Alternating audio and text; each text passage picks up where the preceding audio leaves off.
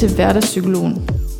Her i episode 2 har jeg valgt at interviewe Maj Mikkelsen, som er phd studerende på Aarhus Universitet. Maj hun forsker i, hvordan vores følelser ændrer sig med alderen. Og vi endte i den her episode med at diskutere alle de teorier, der er for, hvorfor vi bliver lykkeligere med alderen. Det er der rigtig mange teorier om, og knap så mange svar på endnu. Og vores episode endte derfor også med at være en smule nørdet.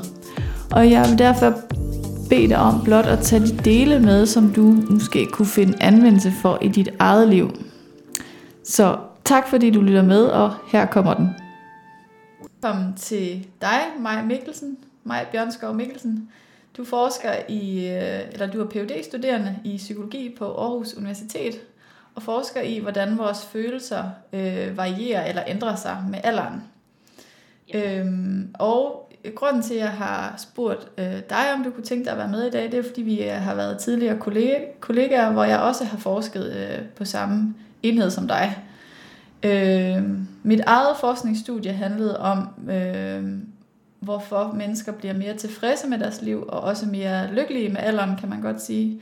Øh, I hvert fald mere harmoniske i deres følelser.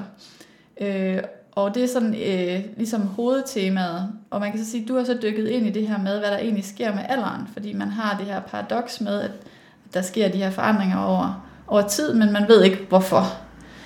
Øhm, så, så nu vil jeg egentlig give ordet til dig og høre, om du vil, øh, om du vil ja, egentlig, måske ikke præsentere dig selv, men snakke lidt om i hvert fald, hvad, hvad det er helt konkret, du har, hvad du har forsket i indtil videre.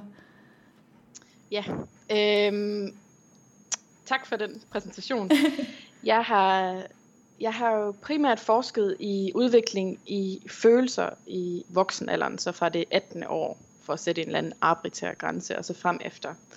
Øhm, og grunden til, at jeg synes, det var spændende, det var fordi, at der er jo det her, øhm, der er det her paradoks med, at man med alderen oplever øhm, et fald i fysiologisk funktion, med alderen oplever man et fald i kognitiv funktion, man oplever, at ens familie, man oplever venner og så videre, måske øh, dør eller bliver syge, man oplever, at man selv bliver syg. Øhm, og alle de her ting burde jo et eller andet sted føre til, at man fik det dårligere. Men al forskning viser, at man faktisk oplever flere positive følelser med alderen, ja. og færre negative følelser.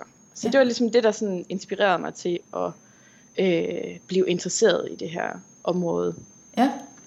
Øhm, og så har jeg så forsket i både, hvordan vi reagerer følelsesmæssigt på øh, følelsesmæssige situationer, så både sådan fysiologisk, hvordan reagerer vi der, og subjektivt, hvordan reagerer vi der, øh, når vi står for en, en følelsesladet situation, og hvordan udvikler det sig med alderen.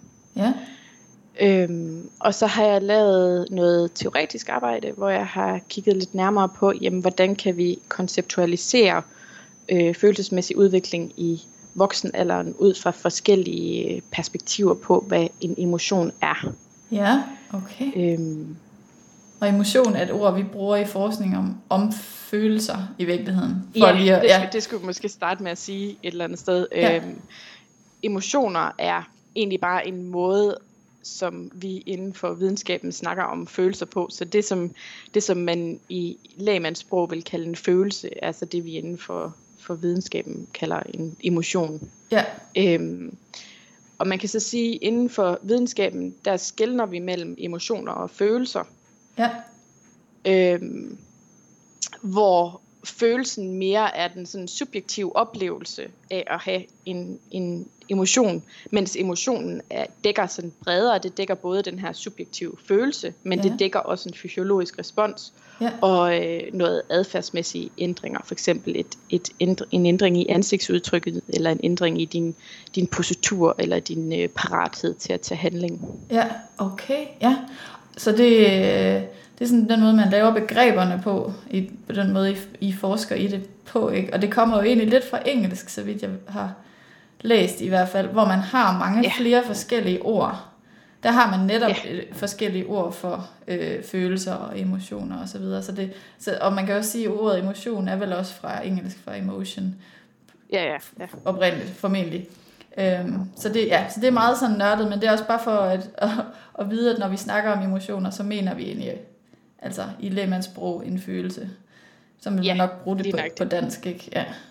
Ja. Øhm, og har du så fundet, at der er forskel, aldersforskelle i, en, i de subjektive følelser, eller i det, vi så snakker om emotioner, som jo involverer også det fysiologiske og det adfærdsmæssige? Ja, altså, jeg har øh, lavet et studie, hvor jeg har en metaanalyse, kalder man det, hvor, man har, øh, hvor jeg har kigget på alle de studier, jeg kunne finde, der har undersøgt øhm, følelsesmæssig reaktivitet, det vil sige en følelsesmæssig respons på øhm, en eller anden form for stimuli. Øhm, og så kigget på forskelle mellem ældre og yngre. Ja. Og den metaanalyse viser, at hvis vi kigger på den subjektive respons, så det vil sige den følelsesmæssige respons, det vi selv mærker, når det er sådan, at vi er udsat for en eller anden emotionel situation, så virker det til, at ældre de reagerer stærkere end yngre. Okay, ja. Deres Øhm. oplevelse af følelsen er kraftigere, eller voldsommere, eller Mere stærkere. intens. Ja, mere Ja. intens, ja, det er et godt ord. Ja, Ja, okay. øhm, men kigger vi på den fysiologiske respons, og når Ja. jeg siger fysiologisk respons, så mener jeg øhm, den, sådan, den kropslige respons, altså for eksempel Ja. ja. svedproduktionen og hjerterytmen, Ja, så kan vi se, at yngre reagerer stærkere end ældre. okay. Så der er en eller anden form for diskrepans der. Ja, Øhm, en eller anden form for afkobling ja, af, øhm, af den fysiologiske og den, og den sådan subjektive respons. ja, Øhm, ja, og i den her metaanalyse, det ved jeg ikke, om det skal sættes ind før eller efter det her. Det, er sådan, det kan Ja. være, at jeg skal starte med at sige, at den metaanalyse, der har vi kigget på øh, eksperimentelle studier, Ja. hvor man har taget en gruppe ældre og en gruppe yngre ind i et laboratorium, og så har man udsat dem for et eller andet følelsesvækkende. Ja. Så for eksempel kan det være, at man har øh, vist dem nogle billeder, øh, der vækker følelser. Det kan være billeder af for eksempel operationer, eller æderkopper, eller ja, et eller andet, som man sådan ligesom har bevist på forhånd, at det kan vække nogle følelser hos, Ja. hos folk. ja, Øhm, og så har man så målt på deres subjektive respons og deres fysiologiske respons. ja, Og nogle gange har man også kigget på dem sådan ligesom for at registrere ændringer i ansigtsudtryk. ja, Øhm, og det er så ligesom grundlaget for den her metaanalyse, som jeg lige har snakket lidt om resultaterne fra. ja.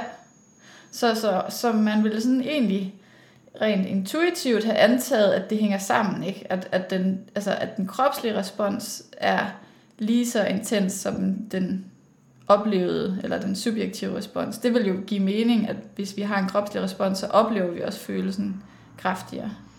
Øhm, Lige nøjagtigt. Men det er så det, man ikke finder. Der er faktisk nogle... Altså, det virker jo så faktisk til, at der måske aldrig er den overensstemmelse, i og med, at det Nej. ligesom er forskelligt fra alder. Altså, fordi Ja. man, man kan vel ikke vise, at der er et tidspunkt i middelalderen, hvor, eller middelalderen, hvor det så mødes, det er der vel ikke. Det er vel ikke sådan en, en kurve, der går på tværs af hinanden, vel?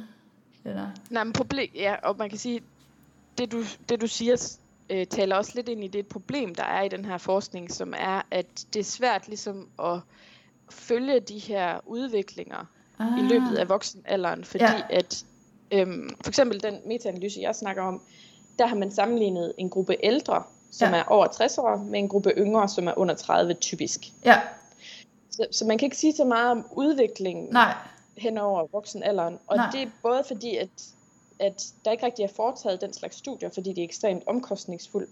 ja, Øhm, så, man, man, så skulle man jo følge folk, fra de fylder 18 til de fylder Ja. 90 eller 100, eller ja, til de dør. ja, Øhm, for ligesom at se, jamen, hvornår sker der egentlig en, en signifikant ændring. ja, Øhm, og derfor, så kan vi heller ikke, derfor kan vi heller ikke sige noget om, er det på, sker det pludseligt, nej, eller sker det sådan lige så langsomt over tid. ja, Øh, fordi man kunne jo godt forestille sig, at øh, det kunne være en følelsesmæssig ændring, som måske skete pludseligt i forbindelse med, at man gik på pension. ja, Det kunne også, man kunne også forestille sig, at det er en gradvis ændring, som ligesom sker, som vi aldres biologisk og mentalt og kognitivt. ja, Øhm, men, men det kan man ikke rigtig sige noget om på nuværende tidspunkt, fordi der simpelthen ikke er foretaget studier nok, Nej. øh, som har undersøgt det her sådan langsigtede perspektiv. Nej. Så der er ligesom, der er, øhm, Så, så det fører næsten lidt naturligt over det næste med, at der er sådan forskellige modeller, man har sat op for at prøve at forklare, hvad, hvad det er, der forårsager de her aldersforandringer. Så du ja. sagde, at der var, en, der var nogle modeller, der ligesom tror, at det er noget udefra kommende. Altså det er faktisk noget kulturelt, ikke? Når vi har en, mm. en, øh, en rolle, som, øh, øh, som vi har ligesom, en, en arbejdsmæssig rolle, der forsvinder for eksempel, når vi går på pension. Eller det, at vi får børn, at man får den rolle at være forældre. Eller øh, ja, der kan jo være mange af de her kulturelle overgange, som vi har som vi har skabt i kulturen, kan man sige. Men så er der også de mere biologiske, som du sagde, at der ligesom er de her kognitive forringelser, eller hvad kan man sige, øh, altså en eller anden forringelse i vores krop, der sker over tid, som så gør, at vi øh, vores hjerne bliver nødt til at behandle følelserne anderledes. Mm. Øhm, og det er sådan den, den anden yderpol, og så er der alt det mellem, derimellem. Ja, så ja. man kan sige, det kan, man har snakket om, at det enten kan være noget, som du siger, der kommer udefra, Ja. Altså det kan være en ændring i livsomstændighederne eller i livskonteksten, som driver de her ændringer i følelserne. Ja. Øhm, eller det kan være noget, som ligesom kommer indenfra. Ja. Altså det kan være de her fysiologiske forandringer, det kan være kognitive forandringer, eller det kan være ja. livserfaring. Ja. Øhm, alt det her kan ligesom, har man ligesom forestillet sig bidrager til de følelsesmæssige forandringer inden for forskellige modeller. Ja. Teoretiske modeller. Ja, og det er jo ekstremt komplekst, fordi hvad er livserfaring? Ikke? Det ved vi næsten alle sammen godt, hvad, hvad er, men det er jo øh, noget, der har så mange elementer i sig, at det kan være svært egentlig at isolere på nogen måde. Øh. Ja, og det er også sådan lidt livserfaring, jamen ja, selvfølgelig kan vi sige, at det hænger sammen med alder, ja. men der er jo ikke en til en. Nej, øh, det er der ikke. korresponderer jo ikke en til en, så man kan jo sige, man kunne jo godt have et ungt menneske, som måske har livserfaring på niveau med en med et ældre menneske, hvis det ældre menneske har levet et meget isoleret liv. Så der ja. er også den dimension i det. Ja. Øhm, det her med, er mekanismerne egentlig et udtryk for, at der sker en aldersmæssig forandring, ja. eller er det et eller andet andet, som bare er associeret med alder, ja. som driver øh, de følelsesmæssige forandringer. Du skal sige ja. til, hvis det her, det her ja. det bliver for følelsesmæssigt nørdet. Nej, altså, jeg, jeg sidder og tænker på, at jeg lige har lyst til at lave den krølle, at hvorfor er det her overhovedet øh, relevant? Ikke? Altså, hvorfor, hvad, hvad kan vi bruge det til? Og der sidder, fik jeg lige den tanke der, at, at øh, fordi for folk, der ikke øh, forsker i følelser, som den lille niche vi er, så, så kan det måske virke lidt nørdet, men, men følelser er i virkeligheden, øh, når man, når man følelser er noget af det mest centrale, vi har, og man kan sige, at der er rigtig mange studier i hele psykologien, der peger på, at hvis man kan håndtere sine følelser konstruktivt og, og adaptivt, som man kalder det, det vil sige, at man kan tilpasse, man kan forstå sine følelser og tilpasse sine reaktioner, følelsesmæssige reaktioner til den situation, man står i, så er man utrolig øh, funktionel i livet. Man er, man er mere tilfreds med sit liv, man har færre øh, psykiske problemer, og øh, altså også er mere robust, som man også godt kan lide at kalde det i dag. Ikke?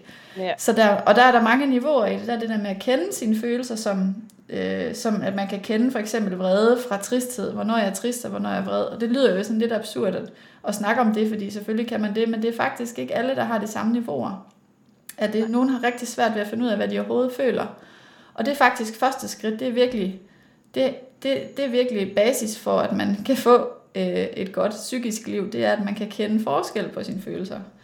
Øh, og det er noget, man kan opøve, ikke? både i terapi, men også i sit, et liv generelt. Øh, også man kan bruge forskellige apps og så videre til at træne det her, finde ud af, få feedback på, hvad man føler, man kan rapportere ind. Den kan spørge en, hvad føler du nu, og så videre. Det er faktisk en træning, en opøvning i at forstå sine følelser og, og kende dem fra hinanden.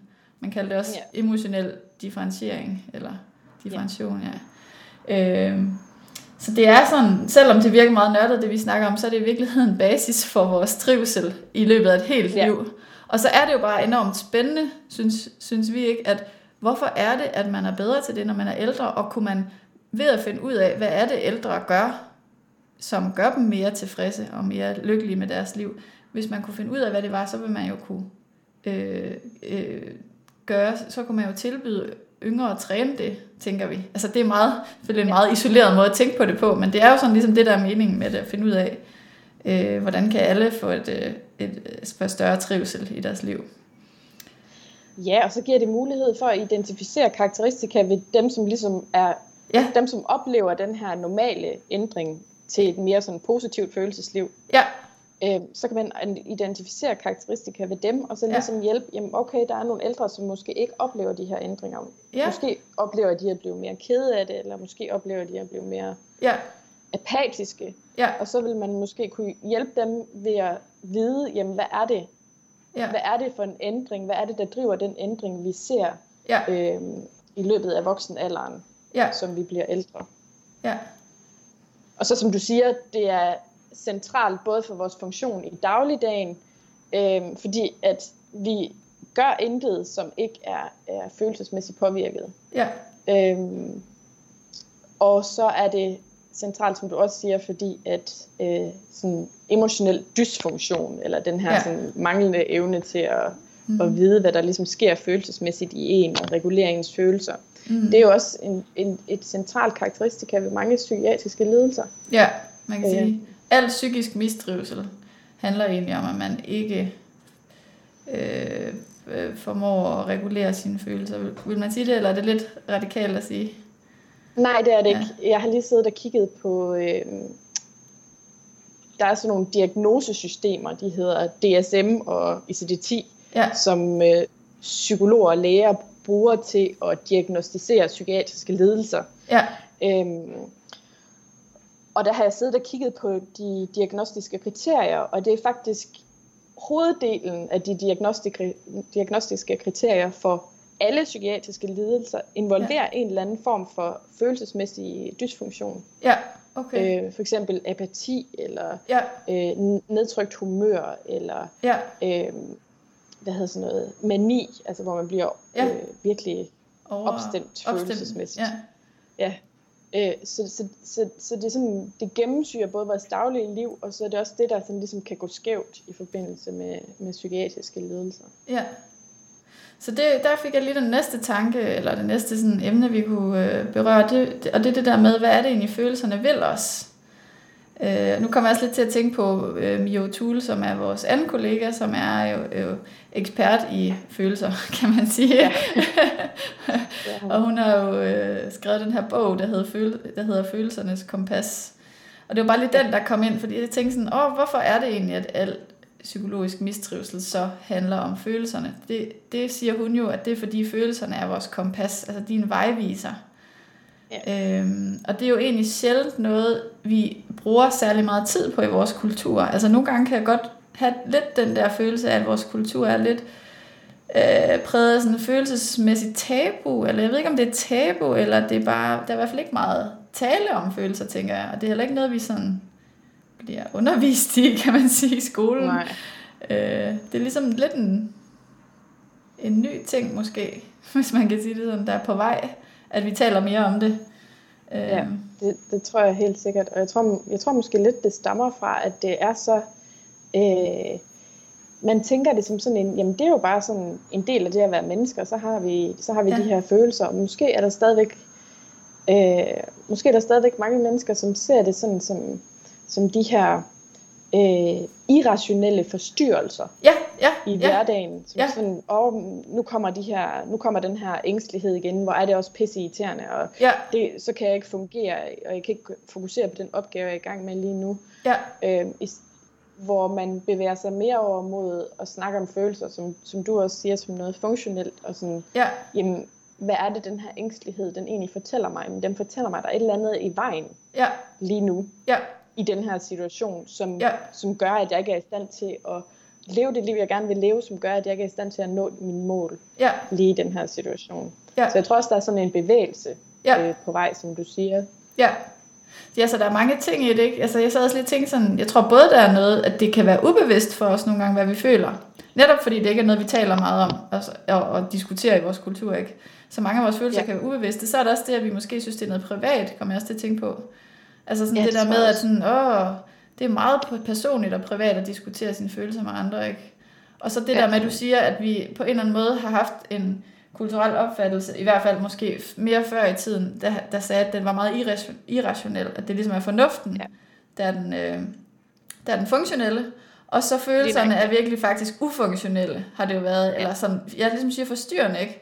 Og det er jo det, man er ved at mm. skifte til nu. Okay, men de er faktisk en funktion, altså de har jo været, de er jo faktisk det ældste øh, i, ja. vores, øh, i vores evolution, ikke? Så de har jo ja. i virkeligheden, i virkeligheden hvis, vi hop, hvis vi springer dem over, så gør vi os selv en, øh, en bjørnetjeneste, fordi vi så faktisk ja. tager den mest basale funktion, eller basale inf- information ud af vores ja. liv, kan man sige. Mm.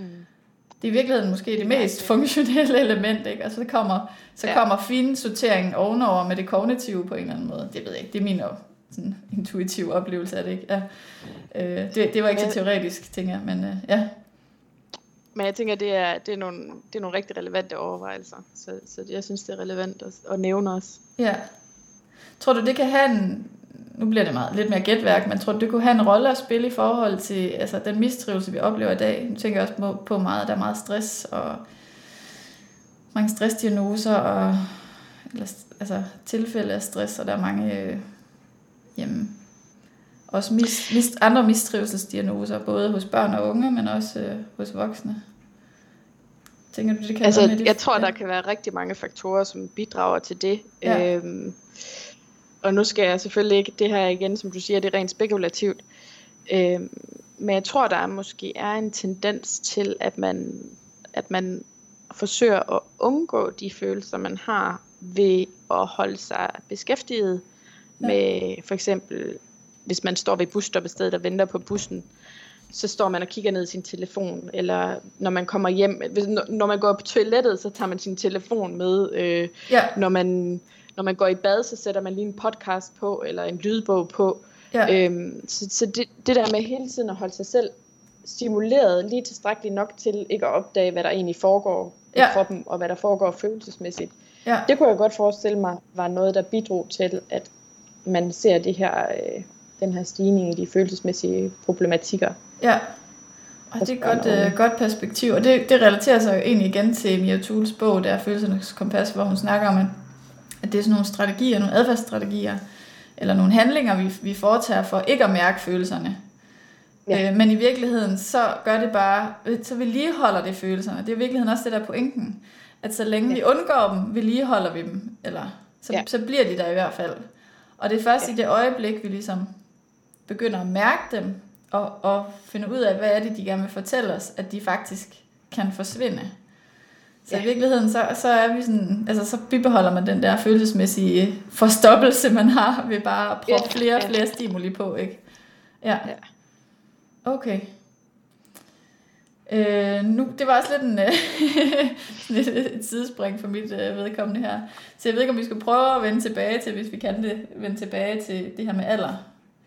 Øh, ja. Se om vi kan prøve at runde det af på en eller anden måde. Øh.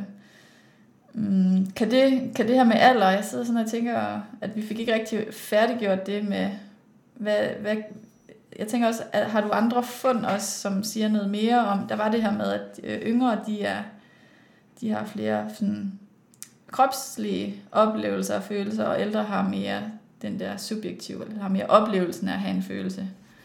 Mm. Øhm, det er jo så i en eksperimentel kontekst, som man kalder det, eller når vi har dem nede i laboratoriet øh, og udsætter dem for forskellige følelsesvækkende situationer.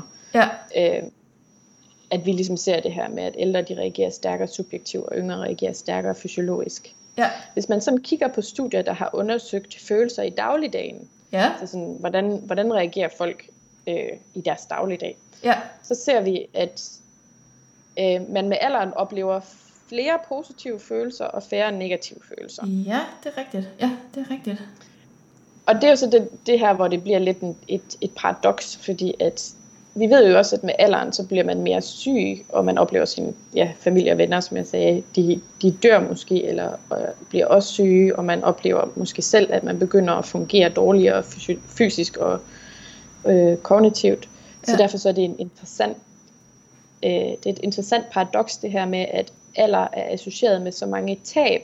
Ja, ja. Og så stadigvæk ser man, at man oplever flere positive følelser og færre negative følelser. Ja. Og det er der så forskellige teorier om, hvor den mest øh, populære teori ja. er, at det har noget at gøre med, at vores mål og motivation ligesom ændrer sig. Ja. Som vi begynder at, som vores tidsperspektiv begynder at blive begrænset. Ja.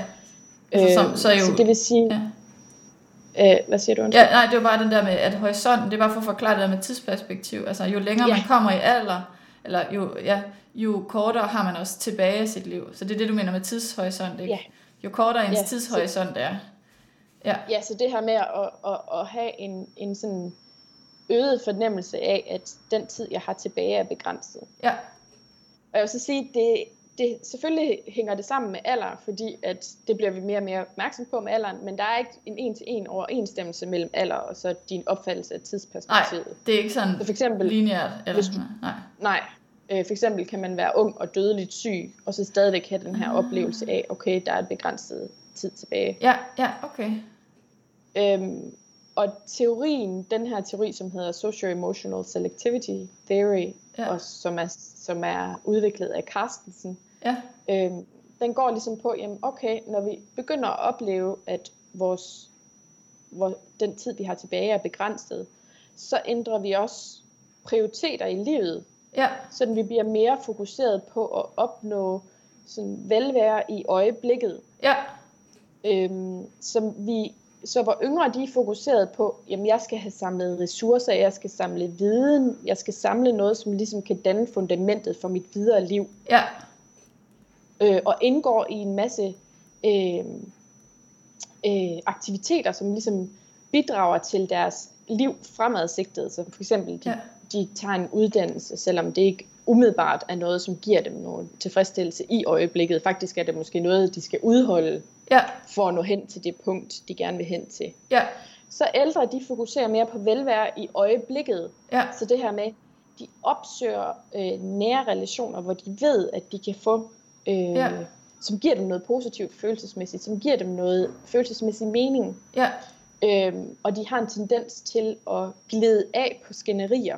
Altså Ja. deres pyt, pyt-knap, hvis man kan sige det, er blevet større. ja, Så ja, de, de, de er mere sådan, jamen, pyt med det, eller ja, øh, så får de ret, og så får jeg fred. ja, Øh, sådan, sådan den der mentalitet ja, bliver mere, bliver mere markant, jo ældre du bliver. Det, Ja. det er ligesom det, der ligger i den teori. Og man finder jo egentlig også i relation til det, eller i overensstemmelse med det, at, øh, at ældre, mener jeg, har et, et øh, mindre netværk, altså har færre bekendte, ja. men har, flere, har lige så mange nære relationer, som yngre har. Så man skærer måske også de der bekendtskaber væk, som man ikke føler giver en noget længere.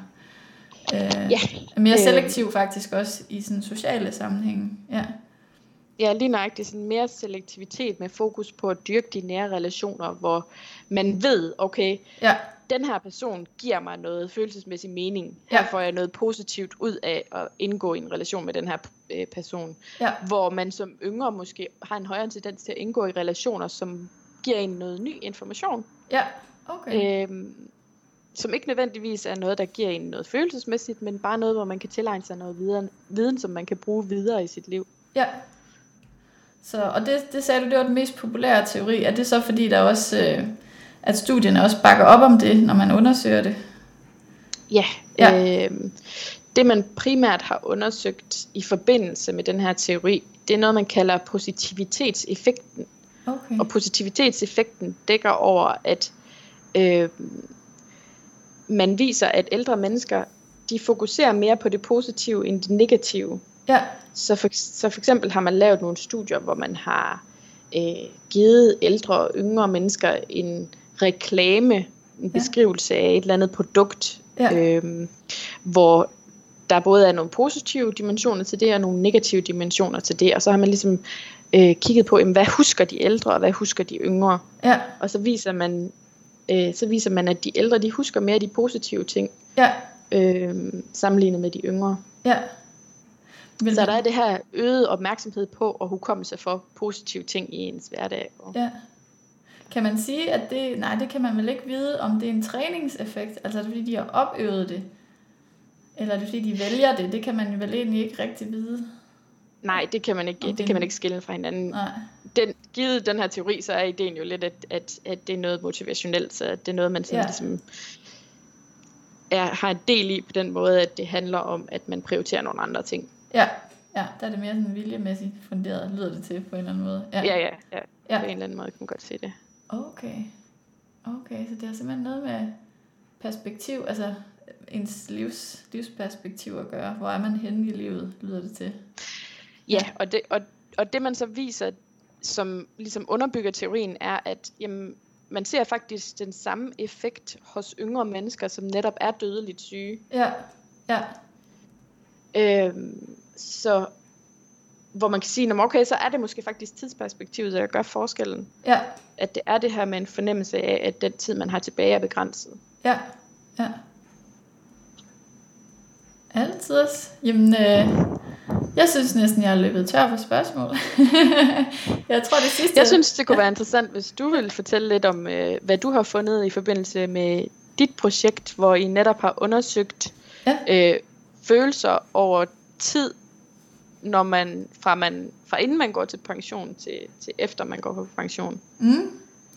Øh, ja, altså det, det bliver igen også lidt nørdet. Vi har jo så undersøgt lidt måske, kan man sige, den, den anden teori, det her med, at det er noget ydre, der har en eller anden effekt, eller undersøgt i hvert fald, altså om det, om det er en, en holdbar teori, fordi vi har undersøgt fire forskellige grupper. Der er dem, øh, det er altså mænd, på grund af de biologiske forskelle mellem mænd og kvinder. Men øh, vi har undersøgt førstegangsfædre, altså mænd, der får deres første barn. Og vi har undersøgt øh, kraftsyge mænd, så det vil sige, ligesom du snakker om, nogen, der har en kortere livshorisont. Øh, og så mænd, der går på pension. Øhm, og så har vi undersøgt, hvad, hvordan, om der er en sammenhæng mellem, hvordan de håndterer deres følelser, og hvor tilfredse de er, både før og efter mm. den her livsovergang. Og der øh, finder vi egentlig lidt, at øh, den her, altså det er måske også en fortolkning af det, men at selve forandringen øh, egentlig er forbundet med, altså selve forandringen fra før til efter egentlig, øh, at, at forandring, hvis der opleves en forandring, det gør der ikke særlig meget for pensionister, men det gør der meget fra, for fædre for eksempel, og der oplever man en stor forandring fra før man fik barn til efter. Men at den egentlig opleves øh, at være forbundet med lavere velvære. Altså det, at man skal forandre sig, er ikke særlig behageligt. Og det tror jeg egentlig også, Nej. de fleste af os kan det genkende til. Især ikke, hvis det er tvungen forandring, kan det være utroligt ubehageligt. Men det kan det jo egentlig også lidt, selvom man selv har valgt det. Så skal man alligevel også ja. en gang lige tage sig sammen til at gøre et eller andet, man nu har valgt. Øh, men vi oplever faktisk også, at dem, der så klarer sig godt igennem forandringen, de har meget sådan stabilt følelsesliv. Altså det vil sige, det er egentlig meget de samme, eller ikke de samme, men det, der er ligesom gentagelser i de, både de, den måde, de håndterer deres følelser, men også i deres følelser. Så det handler meget om på en eller anden måde om stabilitet. Hvis man, man, hvis man har et tilpas stabil øh, følelsesmæssigt liv, så, så kan man bedre klare sig igennem øh, de her større ydre forandringer. Øhm. Tror du så, at det er det, der gør, at de, de ældre mennesker, dem der går på pension i, i jeres studie, at de ikke har oplevet en forandring? Nej, det tror jeg egentlig, det kan vi jo selvfølgelig ikke sige, men jeg tror egentlig, det handler mere om, at, øh, at det at gå på pension ikke er så, så livsomvæltende, som vi tror. Øh, Nej, okay. Og så er der også noget med, at man kan forberede sig på det. Altså de fleste har en idé om, selvfølgelig er det aldrig sikkert, at det er sådan, det bliver, men de fleste ved jo, hvornår det sker, og man kan forberede sig ret meget på det. Det kan man også på for børn, men der er ikke nogen, der ved, hvordan det er. Altså, der er det, der er det en større sådan, joker, tænker jeg, hvad det er, man ja. ud med. Man kan selvfølgelig også godt forberede sig på det, men det er bare sjældent, at, at den forberedelse ligesom er tilstrækkelig, fordi man egentlig ikke ved, hvad man skal forberede sig på. Øh, så det tror jeg handler mere om, øh, om den her. Om, altså jeg tror, det at gå pension er ikke så stor en ydre øh, omvæltning, som vi umiddelbart havde troet, det ville være. Nej. Øh, men jeg synes, det der er interessant, det er meget det der med stabilitet, og det man er også begyndt at undersøge, fordi mm, man har tit tænkt sådan, at øh, noget af det helt store inden for følelser, det er, at man skal være fleksibel. Og det er der også meget, ja. det kan man også se i kulturen, ikke? Oh, du skal være fleksibel, du skal være tilpasningsdygtig, du skal være robust osv.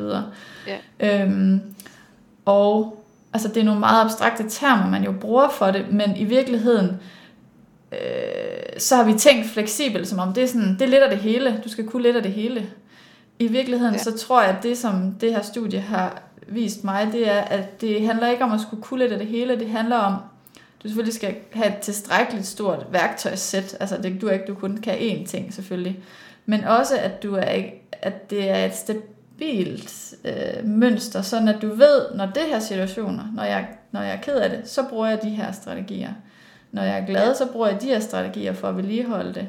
Og det, det er egentlig noget, jeg også kom til at tænke på, fordi der er netop også så studier, der viste, øh, det er i forhold til det her med, at, ældre har flere positive følelser og færre negative følelser. Der var også nogle studier, der viste, at ikke nok med det, men så er de ældre også bedre til at vedligeholde de positive følelser, og de de er bedre til at komme ud af de negative følelser. Så det vil sige, at deres fø- negative følelser er mere ustabile, og deres positive mm. følelser er meget stabile. Så jeg tror ja. på en eller anden måde, at, øh, det er sådan, at det handler mere om, at der er sådan meget øh, øh, stabilt mønster, eller du er meget sådan trænet i at kunne regulere dine følelser, kunne, kunne styre dine følelser, eller hvad man kan sige. Kunne håndtere dine ja, følelser. Jeg tænker altså også sådan, og det bliver igen sådan spekulativt. Ja. Men jeg tænker også, at der kan være et eller andet i at have en erfaring med, okay, jeg ved, at det her, det ligesom, det forsvinder igen. Ja. Altså, jeg ved, at ja. den, den her følelse af vrede, eller den her følelse af tristhed, ja. den går over igen. Ja. Det her, det er ikke resten af mit liv. Ja. Det her, det bliver ikke værre end det her. Mm. Øh, Tænker du også, at det kan være noget, der sådan ligesom bidrager til den stabilitet? Jo, altså det er jo i hvert fald det, den forklaring, jeg oftest har hørt, når jeg har spurgt. Øh, når man spørger, det har jeg jo gjort meget, fordi det har været et forskningsfelt nu, jeg har været i fem år, så har jeg spurgt, når jeg har mødt nogle ældre, så har jeg spurgt jo, eller ikke engang ældre, men altså bare ældre end midalderne i virkeligheden, så har jeg spurgt dem, hvad de egentlig selv oplever er, er den største faktor til, at de er blevet gladere med alderen, hvis de ligesom er, er enige at de, at de er det. Og der siger de ja. fleste det her med livserfaring, og det beskriver de nemlig som den der øh, lige nok det, der du siger med, at, øh, at de ved, om jeg har overlevet indtil nu, altså mange har jo overlevet ja. utrolig krævende situationer. Så, ja. så jo flere gange du overlever utrolig krævende situationer, det mindre bange bliver du også for dem, ligesom du siger, og også for, for de tilhørende følelser. De fleste, tror jeg også, med livserfaring oplever, at jo hurtigere du går ind i følelsen, jo, jo hurtigere kommer du også videre. Det er jo netop det der ja. med, ikke at vedligeholde undgåelsen af det, men faktisk øh, konfrontere den, lære det, du skal lære, og så forsvinder den igen. Eller så kommer du ja. et nyt sted hen i hvert fald. Altså det, at man skal igennem følelsen, i stedet for udenom følelsen. Og det, og det er derfor, jeg det synes jeg måske godt, at der kunne, det kunne være interessant, at vi snakkede mere om det i vores kultur, fordi det er jo egentlig en ret basal mekanisme, men det er jo ikke noget, man ved, fordi vi jo en helt intuitivt synes, det er ubehageligt at skal ind, ind i følelsen. Det ja. giver ikke sådan intuitiv mening at skulle gå ind i angst og sorg og vrede og alle de der ting. Så det, Nej, ja. og der er den her, der er den her kendte øh, øh, kliniker, ja. øh, Greenberg hedder han, som har, som, ja. som har lavet meget klinisk forskning, som siger det her med, at you have to arrive at a place to leave it. Ja. Sådan ligesom med, for, for at du kan få komme over den her følelse, så skal du ligesom være med den ja. og igennem den. Ja. Øhm, og det synes jeg, det, det kan jeg rigtig godt lide, det citat, fordi at det netop ja. rammer lige nøjagtigt ind i det, du siger. Ja. Øhm, med at man ligesom skal, man er nødt til at være opmærksom på det, for at kunne komme videre og få komme igennem det. Ja. Øh, og hvor jeg tænker også lige i forhold til det her med alder, at der er måske også et eller andet med at sætte tingene i perspektiv. Altså, ja. som du siger, når du spørger ældre mennesker, ja. jamen, øh, der er mange af dem, der har oplevet utrolig mange svære ting. Ja. Så derfor så er det også, måske er det også sådan, jamen så, fordi jeg er ked af det i dag, jamen sæt i, sæt i perspektiv til den gang, hvor jeg mistede ja. min mand, eller ja. sætte i perspektiv til dengang, hvor jeg oplevede, at jeg blev rigtig syg. Ja. Så det her måske ikke så slemt. Nej. At alt, der også kan være en effekt på den måde. Ja, at alt er relativt på en eller anden måde. Og det er jo også det, vi ser med det der med tidshorisonten. Alt er relativt. Det handler om, hvad du har tilbage, eller hvad man kan sige. Ja. Eller, ja. ja. Øhm, jeg tænkte også på, jeg ved ikke, om det giver mening at snakke om det, vi lavede nede i Copelab Øh, jeg tænker, at det måske bliver for specifikt. Det, er, det handler jo lidt om det, du også har fundet med alders, ja, ja, ja. alders øh, forskelle. Men det kan være, at vi skal komme omkring regulering af følelser. Ja. Øh, om det her med, at man bliver bedre til at regulere ens følelser. Med alderen? Ja. Ja. Har du noget at, at sige om, om det, om man bliver det, om man bliver bedre til at regulere? Alderen? Altså, jeg ved, at man sådan, hvis man, hvis man igen kigger på de her studier, hvor man har taget ældre og yngre mænd ned i laboratoriet, og så har udsat dem for nogle ting, ja. og så bedt dem om at regulere deres følelser, ja. øhm, så kan man se, at der faktisk ikke er rigtig nogen aldersforskelle. Okay. Øhm, men hvis man spørger folk selv, jamen, hvor god er du til at regulere dine følelser? Ja. Så siger ældre, at så, så rapporterer ældre, at de er bedre til at regulere deres følelser end yngre. Okay. Så når Men du siger, at man ikke kan se det i laboratoriet, så er det de, så er det de kropslige ting, de kropslige res- responser, eller hvad? Eller øh, generelt? Ja. Det jeg har kigget på, altså lidt begge dele faktisk. Okay, ja.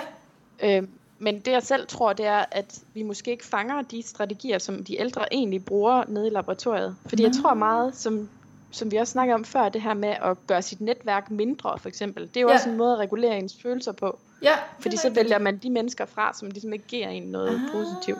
Så vi prøver at måle det meget, meget øh, snævert måske, eller lidt for, ja.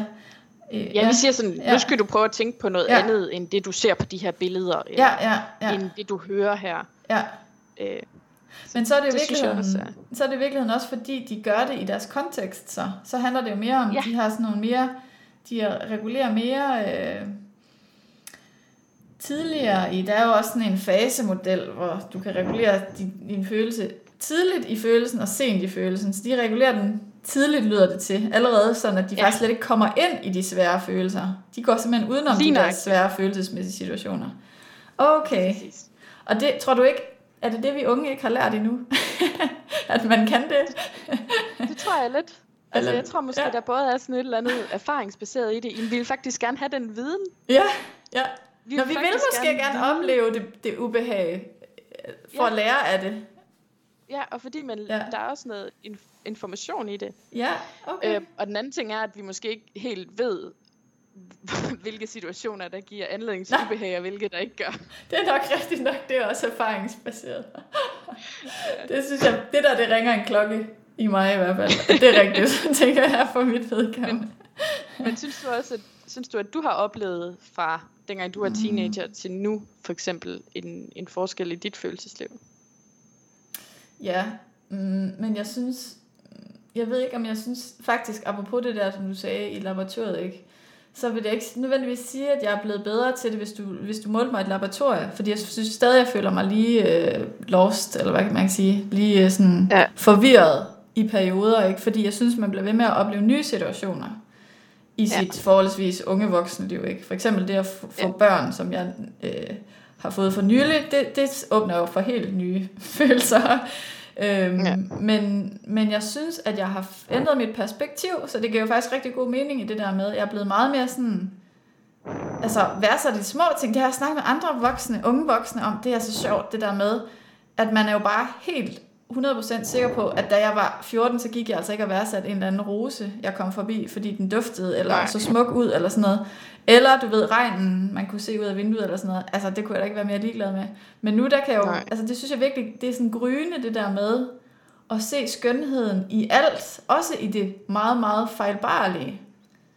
Ja. Så jeg synes, den der perfektionist, altså, og det er sådan en ting, jeg synes ikke, man kan, Øh, jeg synes ikke, jeg kan forklare det heller, hvorfor man kan det. Men jeg synes på en eller anden måde, man begynder at se det perfekte i alt.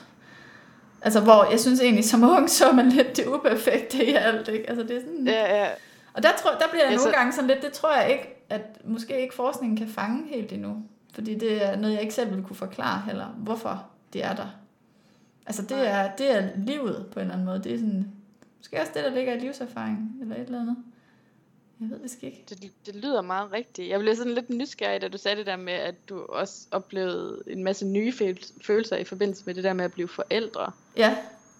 Ja, op, det, det ja. taler jo lidt til det her med kontekstens betydning også for dit følelsesliv. Ja, og jeg synes, jeg oplever øh, voldsommere, det, og det er måske løgn, for jeg tror egentlig altid, man har haft de voldsomme følelser, men jeg oplever nu at være tvunget til at gå ind i dem. Altså, så ja. der er også noget med, om, om du bliver tvunget til at forholde dig til dem. Fordi jeg oplever mine følelser meget voldsommere nu, men det er fordi, jeg kan ikke, jeg kan ikke undgå dem mere. Altså, det kræver faktisk enormt meget kapacitet at undgå sine følelser, tænker jeg.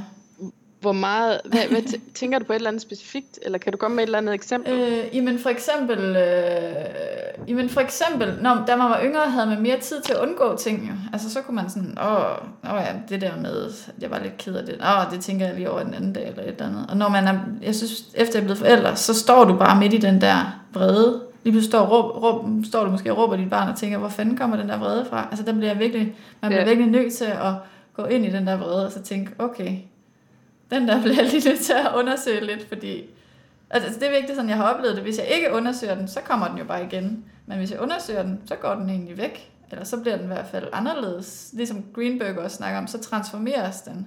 Og det er også et svært ja. ord, om, om, eller et svært, svært bevægelse at måle i forskningen nu, det der med at transformere ens følelse, så bliver den til noget andet. Ja, Ja. ja, og i det hele taget er det jo bare svært at, at, at måle følelser. Ja. Fordi at, hvordan gør man lige det? Ja, Det er jo sådan, det er ja. sådan en underlig, underlig, underlig ting, følelser. Hvor Ja. man kan sige, jamen, kan vi, kan, vi, kan vi måle en følelse ja, ved, at jeg måler din svedrespons for eksempel? Altså det, at du sveder meget, er det et udtryk Ja. for, at du føler noget nødvendigvis? ja, det er rigtigt. Det er Øh, svært. Ja, eller, eller at du øh, rynker din bryn. Ja, Er det et udtryk for, at du er sur? Ja. Eller hvad, kunne det også bare være fordi, at du var i en situation, hvor du var koncentreret? Altså det er sådan lidt Ja. svært. Og så som, som vi også snakkede om før, det her med, at der er forskel på, hvor god folk de er til egentlig at mærke efter, hvad de føler. ja, Så måske er det heller ikke et særligt godt mål, når vi spørger folk. nej, det tror jeg, Fordi nogen de er gode til at rapportere om det, andre folk de siger bare, at jeg har det dårligt. Ja, Øhm, og i nogle kulturer, der snakker man jo slet ikke om følelser. I nogle kulturer, der snakker man jo mere om fysiologiske symptomer. Så for eksempel ja, Øhm, der er den her historie, jeg hele tiden tænker på, med øhm, øh, en mand, som mister sin kone og sit barn i en ulykke. Og derefter så udvik- udvikler han stærke mavesmerter. okay. Og så har han ligesom det her, og i den kultur, der er det bare sådan, jamen det er sådan, det manifesterer sig, som sådan, Ja, det smerter. Altså Ja. det er sådan en eller anden fysiologisk smerte, et fysiologisk ubehag. ja, Og så snakker man ikke rigtig om det med, at man er ked af det. nej, Øh, og, så, og så går man til lægen for at få, få hjælp til det på den måde. ja, Ja, så det er, det er lidt sjovt det der med, hvordan vi egentlig også snakker så meget om følelser, og vi også forskningsmæssigt snakker meget om følelser, men der er egentlig ikke rigtig nogen, der ved, hvordan man skal måle det rigtigt. nej. Det er lidt Så- den samme så, ja. historie med ham, øh, og hun kan ikke huske, hvad han hedder, ham teoretikeren, der oprindeligt har været rundt i alle kulturer og fundet ud af, at vi har de samme typer følelser. Altså man Øh, sådan, Ekman, Ja, jeg mener, det var ham. Ja. Øh, hvor, han også, hvor, hvor det også senere er blevet stillet lidt spørgsmålstegn ved, at øh, det tror jeg faktisk er fra Mias bog, det her, Mio Tuts bog, det der med, at, øh, at han gav dem jo nogle valgmuligheder. Så han prøvede at vise en følelse ved hjælp af en eller anden video eller et billede eller noget, så skulle de ligesom krydse af, hvad, hvad var det for en følelse, den beskrev.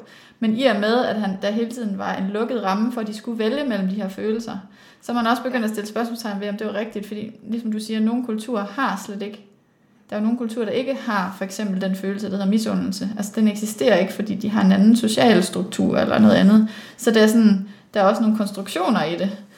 På den måde. Ja. at vi kan ikke sådan nødvendigvis... Øh, altså der er noget kulturelt i det, og der er noget biologisk i følelserne. Det er virkelig noget af det mest komplekse, vi nok har, Ja. kan man sige. ja, og vi kan ikke tage vores sådan vestlige Nej, konceptuelle system for emotioner og følelser, og så ligesom ja. sige, Nå, men det gør sig gældende for alle kulturer, eller det kan vi, det kan vi teste i alle kulturer, fordi som Nej. du siger, lige nøjagtigt Ekmans studier, så Ekman, han var tog rundt til forskellige øh, stammer og viste Ja. ja. dem de her billeder af forskellige ansigtsudtryk, så for eksempel en person, der smilede, eller ja, en person, der rynkede på næsen, og ligesom havde sådan, hvad vi kalder et klassisk vestligt udtryk for afsky. ja, Og så, og så siger han til de her stammefolk, ja, det her billede, nu skal du vælge mellem, om det er glæde, tristhed, Ja. vrede eller afsky. ja, Og så, skal de, så, så havde de ligesom de her fire eller seks kategorier, eller hvor mange der var, de Ja. skulle vælge imellem.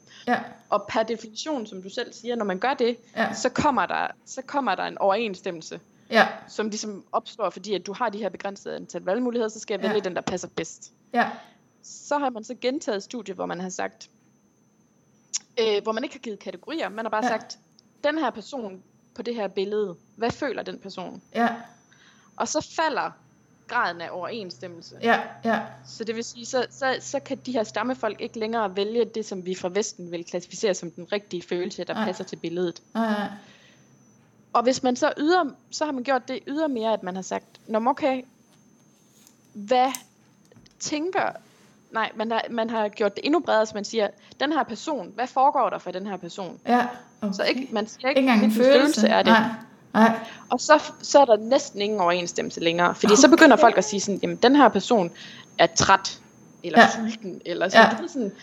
Ej, hvor Øh, sjovt. Og, og, og det viser bare også noget om, om forskning, og hvordan vi, fordi ja. at vi sidder i en vestlig kultur, hvor vi tænker, at følelser ser sådan her ud, og vi Ja. har vrede, vi har tristhed, vi har glæde og så videre, så tænker vi, det er universelt. Sådan Ja. har alle folk det, og det har Ja. de bare ikke. Nej, og der, Øh. så kommer jeg også til at tænke på, så er, fun- så er følelser virkelig også funktionelle egenskaber, fordi det er jo noget, vi lærer jo at tolke dem ud fra den kultur, vi ligesom bruger dem i, eller hvad man kan sige. Det er jo også Ja, noget, vi bliver... noget- Ja. Ja, vi bruger dem også kommunikativt. Ja, ja, ja, ja. Hvor Ekman jo egentlig, hans, hans mål var jo egentlig lidt at, at vise, at det var noget rent biologisk, altså fordi vi alle sammen havde de samme få kategorier af følelser. Og det er det, man Ja. så er ved at stille lidt spørgsmålstegn ved, at de faktisk, altså de blev jo fortolket enormt komplekse, eller de blev ja, forstået enormt komplekst, ja. Ja, og at der i nogle kulturer er slet, har, har man slet ikke ord for det, og i andre kulturer, der har man jo ord, som vi ikke engang kan relatere til. Ja, ja, Øh, I nogle kulturer, der skiller man jo mellem, øh, altså der siger man forældrekærlighed, ja, altså kærligheden forældre har til et barn, Ja. er, har man et andet ord for, end man Ja. har for kærlighed, som der er mellem to partnere. ja, Altså dig og din mand. ja, Det er to forskellige følelser hos dem, hvor vi bare vil Ja. sige, at det er kærlighed. ja, ja. Men det giver god Så- mening, at der er jo en forskel på dem, ja. Men jeg synes, det, er- det er interessant, og man, så kan man også godt lige pludselig forstå, hvorfor at der, kan, der kan komme konflikter. Ja, det er rigtigt. Fordi man måske ikke kan fortælle andre, eller vise andre fra andre kulturer sine følelser på, på en måde, som, som de ligesom opfanger. Ja. Det er virkelig en spændende størrelse, fordi den, det er både privat, men det bliver også aflæst. Det er jo også ude i det offentlige rum, at man kan aflæse ja. hinanden. Og det er noget, vi alle sammen har, men alligevel ikke noget, vi kan dele oplevelsesmæssigt. Kan vi jo ikke dele det med Nej. hinanden. Åh, okay. Så hvis vi skal prøve, nu er der snart gået en time, så jeg tænker, at vi bliver nødt til snart at, at runde af faktisk, selvom vi nok godt kunne blive ved. øh, så jeg tænker, at hvis vi skal prøve at runde af, så er er der noget, vi kan give lytteren med fra det, vi har snakket om. Sådan, Jeg tænker, der er noget med det der med at ture og gå ind i sine følelser. ja, Tænker du ikke det? jo, det tænker jeg også, det har vi rundet mange gange nu. Ikke ja. at undgå sine følelser, altså se det som noget funktionelt, se det som noget, der faktisk egentlig jo er til hjælp. Altså, fordi man kan, sige, man kan også sige, hvorfor det overlevet evolutionen, hvis det ikke var gavnligt. I virkeligheden er det jo gav, virkelig gavnligt. Øh, Ja. der, hvor det bliver ikke, der, hvor det ikke er gavnligt, det er, når vi ikke forstår det. Altså, hvor, det, hvor de ligesom sidder fast, at man ikke kan bruge dem på en eller anden måde til, Ja. til noget. Ja, Ja, og, ja, ja, og jeg tænker måske også, at man kan... Jeg ved ikke, det er ikke så meget et råd, men det er måske mere sådan, at man kan se frem til, at det bliver bedre. Ja, ja. Jo, at følelser, hvis man jo så formår at lytte til dem, eller gå ind i dem, det er jo også meget svært at forklare, hvordan man lige gør det. Det bliver nok en anden podcast, hvordan man går ind i Ja. følelsen. Men øhm, en Jeg anden tror, vi skal episode. lave en podcast alene om følelser. ja. Men, men, det, ja, men netop det der pointen er vel netop, at hvis man tør at sætte den i øjnene, så, øh, så er den også meget flygtig, en følelse. Så, er den jo, Ja. så har den jo egentlig udspillet sit formål, og så kan den transformeres til en anden, føl- en anden og mere brugbar følelse. Det er vel også pointen i Mia Otuls bog, det er vel også, at, at, at de alle sammen har funktioner, og du så kommer du ligesom ind til en mere der ligesom er de her primære og sekundære emotioner, og jo, jo længere du kan komme ind, jo mere, øh, hvad kan man sige, funktionelt er det også. Sådan forstår jeg det lidt på en eller anden måde. Det blev egentlig lidt abstrakt. Ja, Ja, øh, altså det her med at, at, at ja, jeg tænker, at det, hvis vi ikke skal ind i primære og sekundære Ja. ja. følelser, så, så, Ja. ja. så er det måske ja, ja. lidt abstrakt. Men netop det, at det transformerer sig til, altså til, jeg tror bare pointen er, at du får en gave ud af det. Det er det, jeg gerne vil sige. Hvis du går ind i Ja. det, så jo længere du kommer ind i det, jo mere oplever man, at det er en gave, og det ikke er til besvær, at man har den her, fordi den faktisk havde en information til en omkring ens liv, øh, følelsen. Øh, Og nogle gange, som du snakker om, når du snakker om sekundære følelser, så snakker Mm. du om de følelser, som man reagerer på mm, en oprindelig følelse med. Så man kan for eksempel have, jeg bliver ked af det, mm, og så reagerer jeg på min kederlighed ved at blive vred. Så Ja. min kederlighed er min primære følelse, og min vrede er min sekundære følelse. ja, Hvor man, hvis, hvis man går ind i følelseslivet, så kan man ligesom, hvis du spurgte mig, så vil jeg sige, at jeg er vred.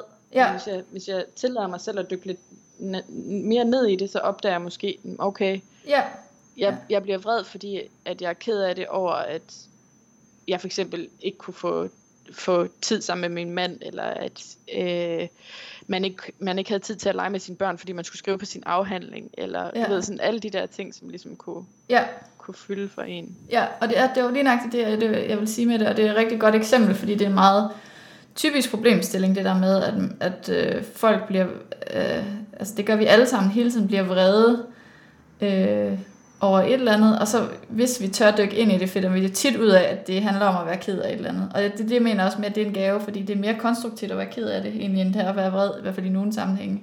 Og når du så kommer ind til at finde ud af, hvad det er, du er ked af det, så kan du også løse det, eller trøste dig selv, eller så videre. Så der kan du ligesom, du kommer ind til at finde ud af, øh, hvad der forårsager følelsen.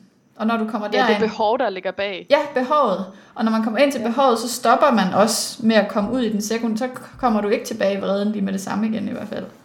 Så skal du være, altså, så har, er du ligesom inde ved det her behov, som du kan gøre ja, noget og så ved. kan man jo så, ja, så når man har den information, når man ved, okay, Mm. jeg bliver vred, fordi at, at det, den tid, jeg havde forventet, jeg skulle have med min mand, det bliver taget fra mig, Mm. Jamen så kan jeg bedre reagere på det, mm. Så jeg kan få ligesom taget hånd om den her vrede og den her tristhed. Mm. Frem for hvis det eneste, jeg mærker, det er, jamen, så, kan jeg, så kan det hele også rende mig, eller fuck jer, Mm. eller sådan. Den her vrede, den, den peger ikke rigtig nogen steder hen. Nej, den har ikke noget mål. Det er rigtigt. Nej. Det sekundære har ikke rigtig noget mål, der kan løse, altså der kan løse det. Hvor det, det primære, så kan man jo enten snakke om, at man er blevet ked af det, eller man kan finde en anden tid, hvor man kan være sammen, ikke? Så, ja. Ja, lige nøjagtigt. Er der noget, vi kan, man kan sige sådan i forhold til det her med aldersaspektet? Det sidder jeg og så tænker sådan... Altså, jeg har jo altid elsket at blive ældre. Jeg har altid tænkt, at det blev, kan kun blive bedre. Men jeg ved ikke, om Ja. der er noget, man kan... Det er jo egentlig ikke rigtig noget, man kan... Vi kan jo ikke sådan give råd om det andet, end man kan måske... Altså, det er jo en vigtig information, det der med, at det er perspektivet, det handler om. Så man kan måske nogle gange sige, at det der med, at hvis man egentlig gerne vil opnå den velvære, jeg ved ikke, om det er muligt, at man kan gøre det så instrumentelt, altså ved bare selv at anvende det, men det tænker jeg da nogle gange, man måske godt kunne, at hvis man har et eller andet, man står i, som man synes er svært, at man kunne prøve at ændre perspektivet på det. Hvad vil jeg, hvordan vil jeg have det, hvis jeg havde to år tilbage at leve i? Ville jeg synes, synes, det var lige så stort et problem? Eller sådan noget i den stil, altså. Ja, altså det kan jeg, jeg kan personligt selv rigtig godt lide det råd, og det der med også at se, altså hvis man forestiller sig selv sådan 10 år i fremtiden, og så Ja. tilbage på, hvor man er nu, Ja, så det her med at få et perspektiv på, jamen, ja, hvor- hvordan vil jeg egentlig gerne være som person, ja, og hvordan vil jeg egentlig gerne leve mit liv, ja, og så se hver eneste dag som en mulighed for at, at, at gøre det i overensstemmelse med ens værdier. ja, Øhm, og jeg tror, at som du siger, hvis det er sådan, at vi, vi, vi ser det i det perspektiv, at vi altså ikke er her for evigt, ja. Rigtigt. så er vi måske også bedre i stand til at udnytte vores dage til at få mere fokus på det positive, og få noget velvære ud af dem også. Ja. Ja. Det synes jeg jo var en fantastisk afrunding faktisk på hele vores snak. så jeg tror egentlig ikke, jeg har så meget andet øh, tilbage end at sige tusind tak, fordi du vil øh, bruge den her time sammen med mig og mig. Og øhm, jeg håber, at øh, vores lyttere også får glæde af øh, alle de emner, vi kom omkring. Det blev faktisk lidt mere, end jeg lige havde forestillet mig. Men jeg synes jo, det var meget, meget i flow, og der var det skulle, og det endte der, hvor det skulle ende. Så øh, tusind tak for, for nu mig. Og tusind tak, fordi at jeg måtte være med. Det var så lidt. Ja. Godt.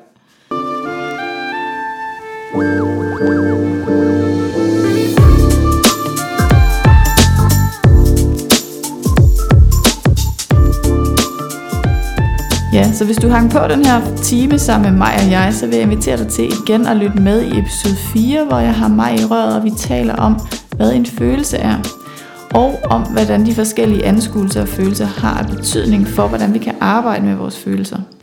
Ligeledes så har jeg skabt det, der hedder et lykkekursus, som baserer sig på al den viden, teori og alle de øvelser, jeg kender i forhold til at arbejde med ens eget lykkeniveau. Forskning viser nemlig, at en høj grad øh, at, den, øh, at det niveau, som vi føler i, i lykke, er faktisk egenskabt. Det vil sige, i modsætning til, hvad vi går og tror, så er det ikke vores omstændigheder eller vores omgivelser, der betyder mest for vores lykke. Det er i høj grad noget, vi selv kan arbejde på, og al den viden har jeg altså samlet i et 8 ugers online forløb. Så hvis du kunne have lyst til at arbejde med dit eget lykkeniveau, og hvis du er blevet interesseret og tændt af at høre de her forskellige podcast episoder, så vil jeg invitere dig til at gå ind og læse på min hjemmeside malenelyby.dk om det her forløb, og du er også velkommen til at give mig et opkald. Det øh, lykke er et emne, jeg vil fortsat arbejde med, fordi det er et, et af mine interesseområder, og også det, jeg har mest erfaring med. Men jeg vil også senere i den her podcast-serie komme mere ind på stress og hvad der kan stjæle vores trivsel. Så vi skal nok få begge ender dækket, men indtil videre, så vil jeg bare øh, ønske dig en rigtig god dag, og igen sige tak, fordi du lyttede med. På forhåbentlig genhør.